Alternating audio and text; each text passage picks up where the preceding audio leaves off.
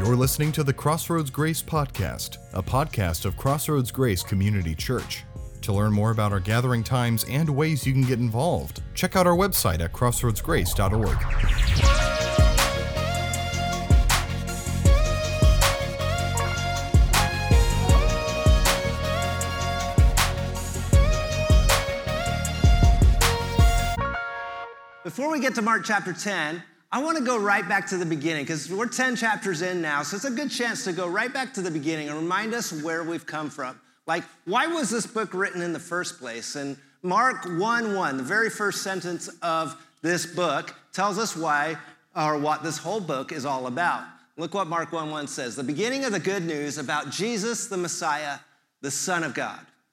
You see, Mark says this isn't about some good guy, you know, good man who lived a long time ago. This isn't about some kind of good teacher, you know. No, he's, he's claiming that he is writing a book about this guy named Jesus who is the Son of God.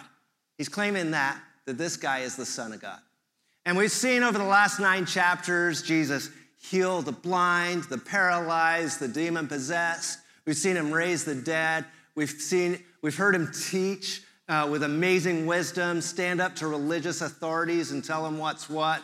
Uh, we've heard the Father, uh, God the Father, testify twice from heaven, This is my Son. And we've even heard demons cry out, You are the Holy One of God, Jesus. And so Mark is saying, he's building this case. He wants you to see Jesus is the Son of God. He's not just a good man, he's not good, uh, just a good teacher. And this morning, you might be like on the fence still about that. You might not be convinced yet that Jesus is the Son of God. And I'm so glad that you're here. I'm so glad that you're listening in. And that's what I would just encourage you to do. Listen in to what Mark has to say, what Mark is writing about. Listen in. You know, you might have heard all sorts of things out there about what people say about who Jesus was. But listen to Mark himself. Listen to what Jesus says here and make an assessment for yourself. So we're in Mark chapter 10. And at this point in his ministry, Jesus, he is famous. Okay? Everywhere he goes, crowds gather, people want to be near him, people want time with him. And when you're famous, you kind of have to choose, right? You have to choose who you hang out with, how you use your time. I've only met one really famous person in my life. I was in high school. Uh, my friend and I were at John Wayne Airport. We were standing at the curb waiting to get picked up. And uh, this long stretch limo pulls up, right? And it's blacked out windows, the kind of high gloss black that you can see your reflection in. It pulls up, and we're like, wow, there are so many super famous in this car, right? And so, sure enough, the door opens, and guess who pops out? Richard Simmons. yep. Yep, the king of fitness himself in the short shorts and the big hair and the big smile just jumps right out of the limo. Yeah, by this point, and this point too, he was, he was super famous at this point. Like he had, he had uh, gone on his own weight loss journey, which had led him to open up a gym called Slimmons. Yep, not making that up. And uh, then he made, he started filming videos like Sweating to the Oldies, which went viral. And uh, before you know it, he was a gazillionaire. His face was everywhere. He was on TV shows everywhere. And so you'd think, like, he's so famous at this point, and he's jumping out of the limo that he'd have an entourage around him. He'd put some shades on, a trench coat on, and then he'd be like out to the private jet and fly off. It's not what happened at all, actually. He gets out of the limo and he sees two little skinny high school kids, and he comes over and he starts a conversation with us. Yeah, we got to shoot the breeze with Richard Simmons. yep, and it was as awesome and as weird as you can imagine. I can't really remember all the conversation because I was kind of shocked, but I remember the one thing, one thing he said. He was looking up at my friend who was like well over six foot, and Richard Simmons is not six foot. Um, and he looks up at my friend and says, You're tall. You should be a doctor. Yep, yep. But it was so cool to shoot the breeze with Richard Simmons. I mean, he had time for us. It was awesome. But come to find out, that's how he was. This guy, he was known for spending all day on the phone with people who had bought his videos, talking to them about their problems, helping them, listening to them.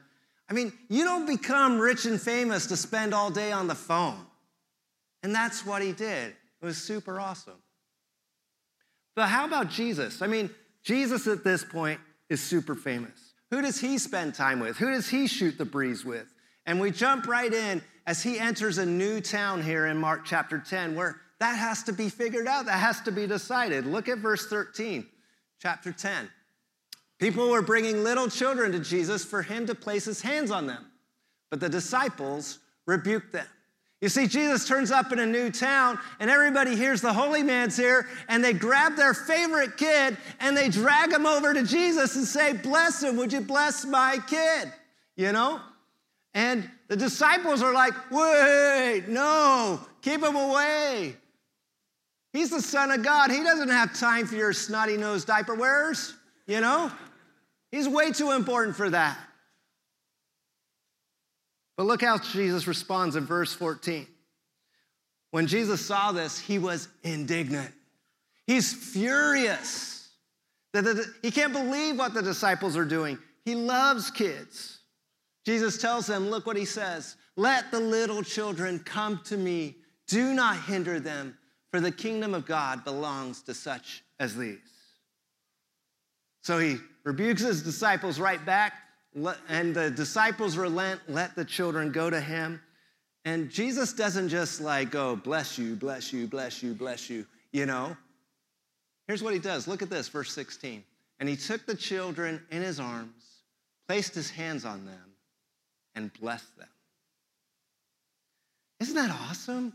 Like he intentionally, one by one, took each child in his arms, spent time with them, prayed over them. This might have taken an hour, it might have taken several hours, I don't know. But Jesus loved every minute of it. And I'm sure the families did too. But as he often did, Jesus seized this opportunity to teach his disciples a lesson. He wanted to make sure that something was very clear to them. Not just that he highly valued children, but that only people who are childlike will be in his kingdom. Look what he says in verse 15. Truly, I tell you, anyone who will not receive the kingdom of God like a little child will never enter it.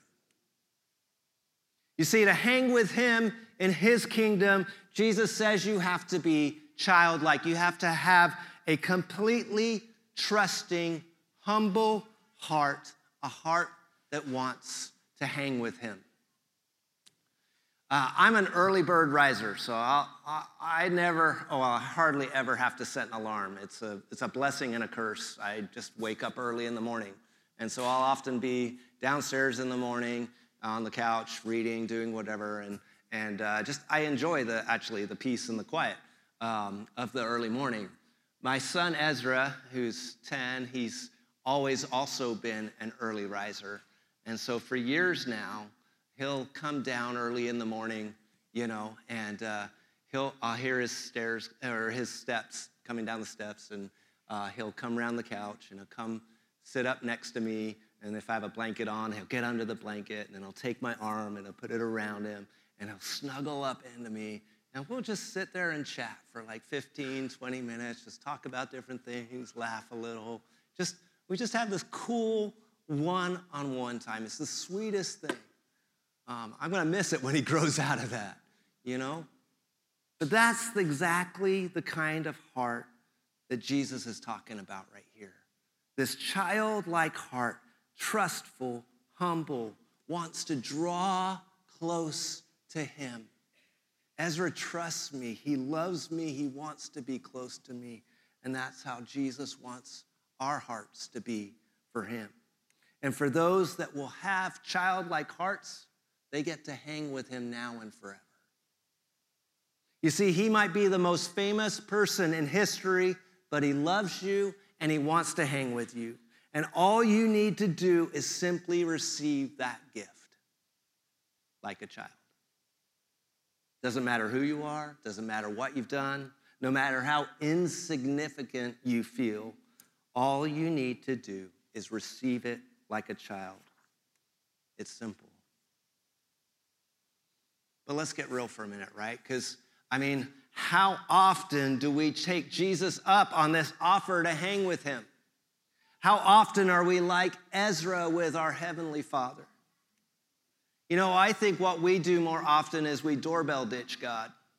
Anybody remember doorbell ditching as a kid?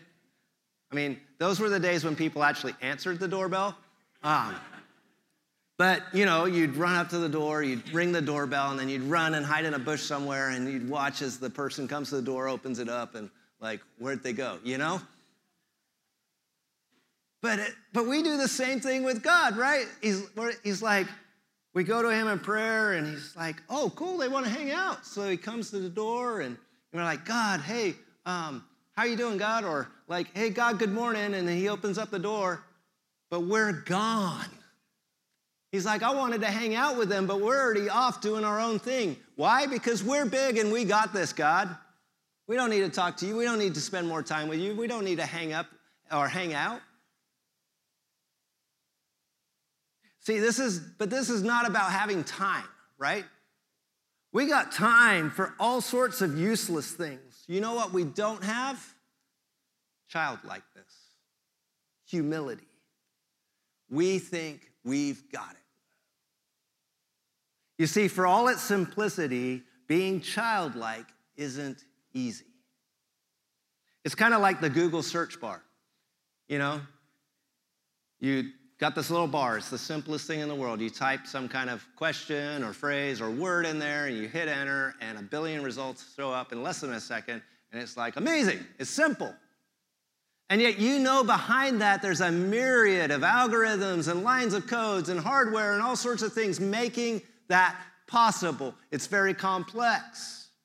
The simple, but it's not easy. And being in God's kingdom is very similar. It's as simple as coming as a child, but it's not easy. And just in case we think it's easy, the very next story in Mark shows that it can be very hard. Look at verse 17. As Jesus started on his way, a man ran up to him and fell on his knees before him. Good teacher, he asked, what must I do to inherit eternal life? Which is a great question to ask Jesus. It's like, I mean, extra credit there.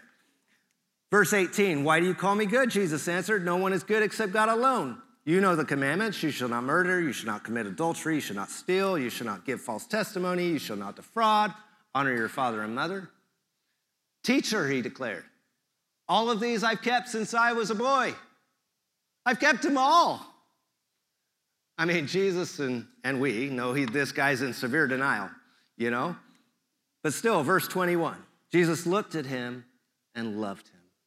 I love that. One thing you lack, he said go sell everything you have, give to the poor, and you will have treasure in heaven. Then come follow me. At this, the man's face fell. He went away sad because he had great wealth.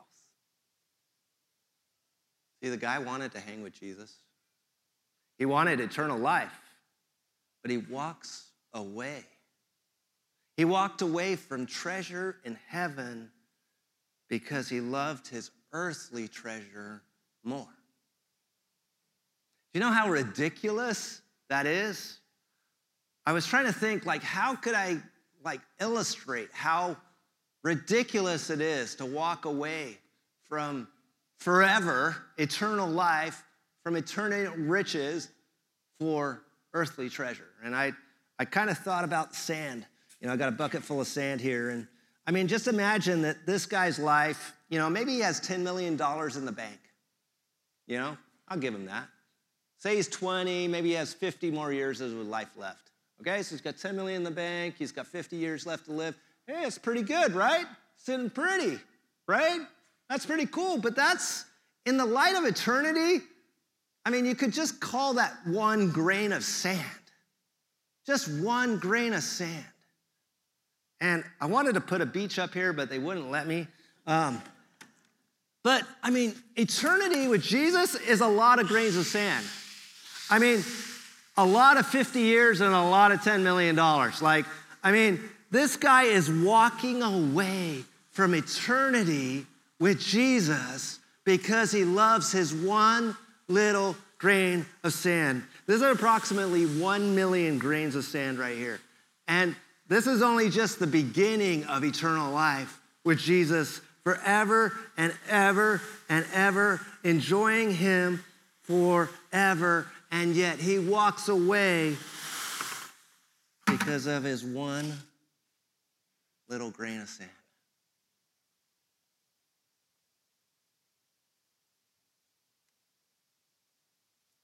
Do you see how stubborn our hearts can be? How wrapped up in something so tightly that to have childlike trust, that trust Jesus with our all, is so very hard.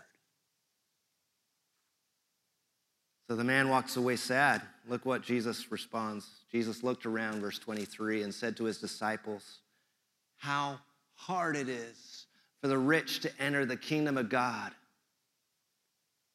And the disciples, it says, were amazed at his words. You see, they're thinking if anybody is in the kingdom, it's this guy. He's rich, he's religious, he's powerful. You can imagine he's a hard worker from a good family, he's an upstanding citizen in the community. I mean, he has it all together. Surely this guy is blessed by God. I mean, TV preachers would use him as a poster boy for health and wealth and all of the stuff that you get by being blessed by God. This guy, surely he's in the kingdom. Surely, Jesus, you're wrong. But just so they get it clear that Jesus meant what he was saying, he says it again, verse 24. But Jesus said again, Children, how hard it is to enter the kingdom of God. How hard. And notice he calls them children. He's not diminishing them there. He's reminding them of what he said earlier that in order to be in the kingdom, you have to have a childlike trust, to give your all like a child. It's that simple and it's that for those on the outside, for the outcast, it's easier. But for the rich, the ones on the inside, the have it all togethers, the powerful, the educated, the talented, the successful, it's hard. Why? It's not because Jesus doesn't have time for them. It's because they don't have time for Jesus. They're wrapped up in their little grain of sand they're so little precious grain of sand. They're self reliant, independent, comfortable, and far too sophisticated to cling to Jesus like a child. Here's the thing though for all his riches, this young man in this story knew something wasn't right. As much as he had it all together, he knew something was missing, that he was missing out on something. As the great theologian Bono would say, he still hasn't found what he's looking for. And maybe you're feeling the same way here this morning. Maybe your bank account is full and your heart is empty. Maybe people think you have it all together, but inside you're falling apart. Maybe you're a good person, but you still know it's not enough. There's a reason that none of those things work because the hole in our heart is God sized, it's eternity sized. And there's nothing in this world that can fill it, only God. You know, we might have our grain of sand. We might have 15 grains of sand. We got our career and our money and we got our kids and we got our cabin and our boat. I don't know. You got 15. Oh, wow, you got 15 grains of sand? Wow you know, but it still won't fill up the God sized hole in your heart. But we stubbornly hold on to those grains rather than trusting Him like a child. So, for this rich young man, Jesus knew the only way forward for him was to root out his riches. It's not what Jesus says to everyone. There's plenty of rich people who follow Jesus who haven't sold everything they have. You see, just like a parent, if they're smart, they don't raise every child in the same manner. Jesus knows each of our hearts, He knows what's in the way of us coming to Him. It could be all manners of things that He says to us let go and trust me like a child. But the rich man couldn't do it. He walked away sad. And all of this was shocking to the disciples. Look at verse 26. The disciples were even more amazed and said to each other, Who then can be saved? I mean, this is sounding impossible. And Jesus looked at them and said, With man, this is impossible, but not with God. All things are possible with God. You see, Jesus says that this kind of heart change, this kind of heart change where you relinquish the grain of sand it takes an absolute miracle, it takes a touch of God. We cannot do this on our own. See, maybe you see things in your life, things you're holding on to, things that are preventing you from drawing close to God like a child, and they're hard to give up. And you face a choice. You can either walk away sad or you can cry out to God and ask Him to do what's impossible for us to do. You could pray, God, my heart is a tangled mess with all this stuff. Help me root it out. Do your work, God. Whatever it takes, I want you. I'm tired of trying to have it all together, but not having you. There are many in this room myself included, who've prayed a prayer just like that. And we've seen God untangle the mess of our hearts, pry open our hands to relinquish the grain of sand, and change our hearts to a childlike trust. Not a fun process, often painful, but there's this beautiful, trusting, childlike relationship with Him on the other side.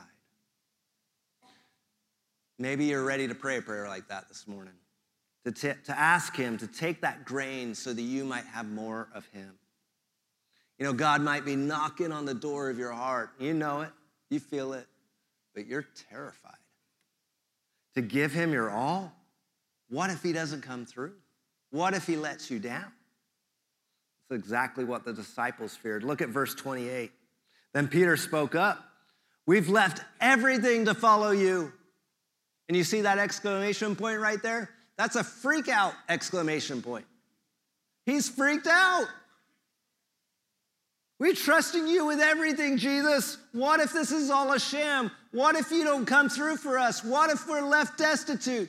Dot, dot. Like, what if we're not saved? Hold your horses, Jesus says. Verse 29. Truly, I tell you, Jesus replied, no one who has left home or brothers or sisters or mother or father or children or fields for me in the gospel will fail to receive a hundred times as much in this present age homes, brothers, sisters, mothers, children, and fields, along with persecutions, and in the age to come, eternal life. But many who are first will be last, and the last first. You see, there is no one, Jesus says, no one, not a single one who trust Jesus with their lives, who give their all to follow him, who relinquish the grains of sand, who will be able to say that he did not come through for them.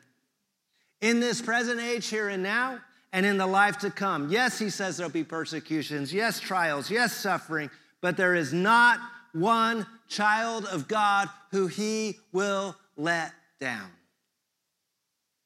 You see, to bring it all together at this point, we give our all because in Jesus we have it all. We give our all because in Jesus we have it all. See, Jesus calls us to give him our all, to trust him like a child, to relinquish our grain of sand, and to trust him that we have it all in him. And we know we can trust him because Jesus took the lead in giving his all.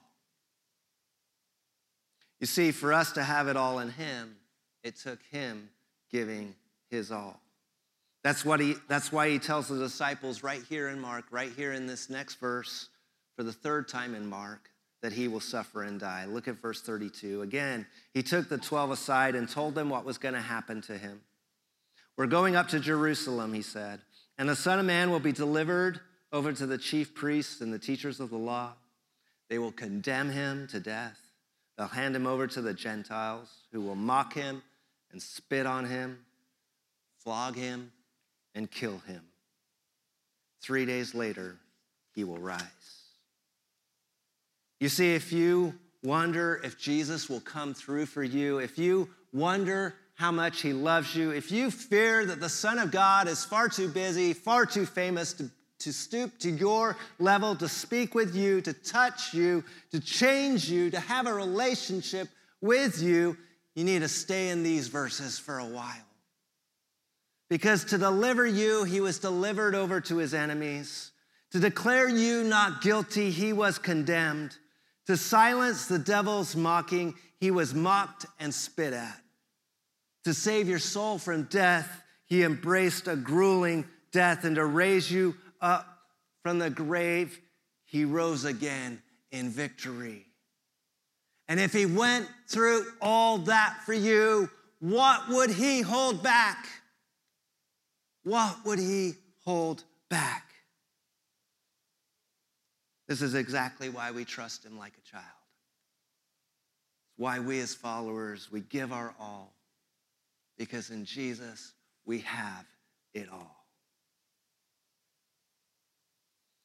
Now, the disciples at this point, they're starting to get what Jesus is talking about that they're children of God, that they're kind of special. And you can imagine, you know, all this fame that Jesus have is they're kind of getting brushed off onto them, like everybody's wanting to talk to them too. Like you're with him, yeah, yeah, I'm pretty cool, you know. And I know that they're starting to get kind of big in the head because of what happens next. Look what James and John, two of Jesus' disciples, do. Verse 35. Then James and John, the sons of Zebedee, came to him. Teacher, they said, we want you to do for us whatever we ask. Can you say entitled children? Verse 36. I love this. What do you want me to do for you? He asked.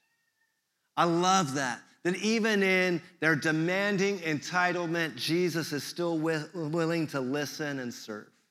He's asking them, What can I do for you? And that's actually one of Jesus' favorite questions. He asked it again in chapter 10 later on.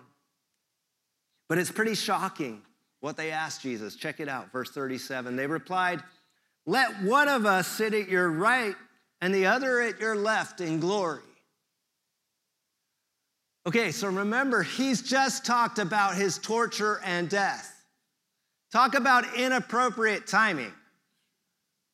I mean, he's talking about death, and they're thinking about thrones either side of Jesus. But look where Jesus takes this. Verse 38. You don't know what you're asking. Yeah. Can you drink the cup I drink or be baptized with the baptism I am baptized with? He's talking about his suffering here. We can, they answered. They're delusional. Uh, Jesus said to them, Well, you will. You will drink the cup I drink and be baptized with the baptism I'm baptized with. But to sit at my right or left is not for me to grant. These places belong to those for whom they have been prepared. When the ten heard about this, they became indignant with James and John. The other disciples, they're ticked. And it's because they didn't think of it first, of asking Jesus to sit in glory. But before this turns into a brawl, Jesus calls an audible. Verse 42, look what he says. Jesus called them together and said, You know that those who are regarded as rulers of the Gentiles lord it over them, and their high officials exercise authority over them. Not so with you.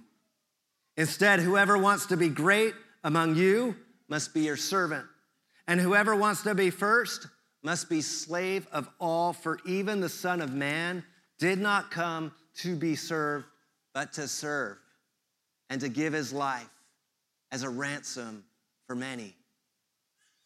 See, we probably all experienced those in power and leadership using that influence for their own good and to keep those under them in their place. But for those in the kingdom of God, it's different.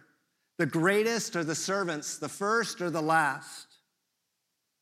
See, if you're a business owner, an employer, a, a employer, a supervisor, and you want to be a great leader, pay attention to what Jesus is saying here. This is the greatest statement on leadership ever. He's saying that positions and titles are simply a chance to stoop, lower, and serve. That true leaders ask what Jesus asks What can I do for you? And when we get that, we will lead so much better. But this isn't just for leaders, this is for all who claim to be disciples of Jesus. To all who would say, I'm a child of God. Jesus says, Don't be entitled children. Just like I used my position to be a servant of all, so you should too. You see, the children of God can't say, I'm too important to hang with children. The children of God can't say, I'm too busy to spend my time helping the needy. I'm too popular to risk my reputation to be associated with them. You see, the greatest in the kingdom get that we give our all because in Jesus we have it all. You know, looking back through all these stories that we've covered this morning, you see that Jesus has been teaching the exact same point. See, with children in his arms, he calls us to give him our all with a childlike trust. For only, like, only those like that will hang with him forever. With the rich young ruler, he showed us that even though that's a simple concept, it's hard to give our all. But with God, we can do it, and no one who does will ever be let down. By predicting his death again, he shows us that he gave us all so we can trust him with our all. And by correcting James and John, he shows us that the greatest are the ones who give their all in service of others because they understand they have it all in him. That we should be just like Jesus and ask others, What can I do for you? You see, as Jesus followers, we give our all because in him we have it all. You know, each week we give you three ways you can apply the message to your own life. Uh, we call it the tag you're it moment. And this week, I encourage you to read Mark 10.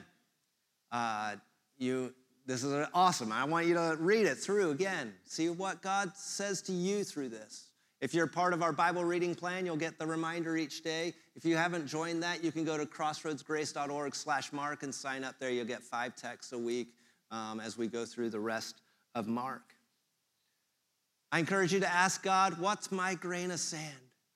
Is there something in my heart that's holding me back from childlike trust with you? And don't doorbell ditch him when you ask him that question. Stay and listen. See what he says. Hang with him. And then finally, you might ask your one this week What can I do for you? What can I do for you? Mimic your Savior and ask the questions that he loved to ask. You know, I don't know where Richard Simmons discovered the fulfillment of helping people. I don't know how he realized that for all his riches, the greatest use of his time was spending hours on the phone with the most outcast of society. I don't know if he knows Jesus or not, but however he stumbled on it, he discovered the wisdom of what Jesus is saying right here that the greatest is the servant of all. And we know that because that is what the greatest one did. That is what the Son of God did. He held the highest position as King of heaven, and to serve us, he went to the lowest place in death so that we could be with him forever. Remember what it said back in Mark chapter 1, verse 1? It said, The good news. We can have that on the screen. The good, beginning of the good news about Jesus, the Messiah, the Son of God. Why was it called good news? It was good news because Jesus didn't consider being the Son of God a position of power and authority to boss us around. He didn't say, You better clean up to get to me. He didn't say, I'm too important or too famous to hang with you. He didn't hold on to any grain full or beach full of sand as more important than you. In fact, he did just the opposite. He left everything, he gave his all. He went to a cross so that all who believe in him, who receive him as a child, will inherit eternal life. And that's what we remember and celebrate each week in communion that Jesus is the greatest because he came to serve us all, that we might be with him now and forever. So, as we prepare our hearts to celebrate communion, to remember that, let's pray.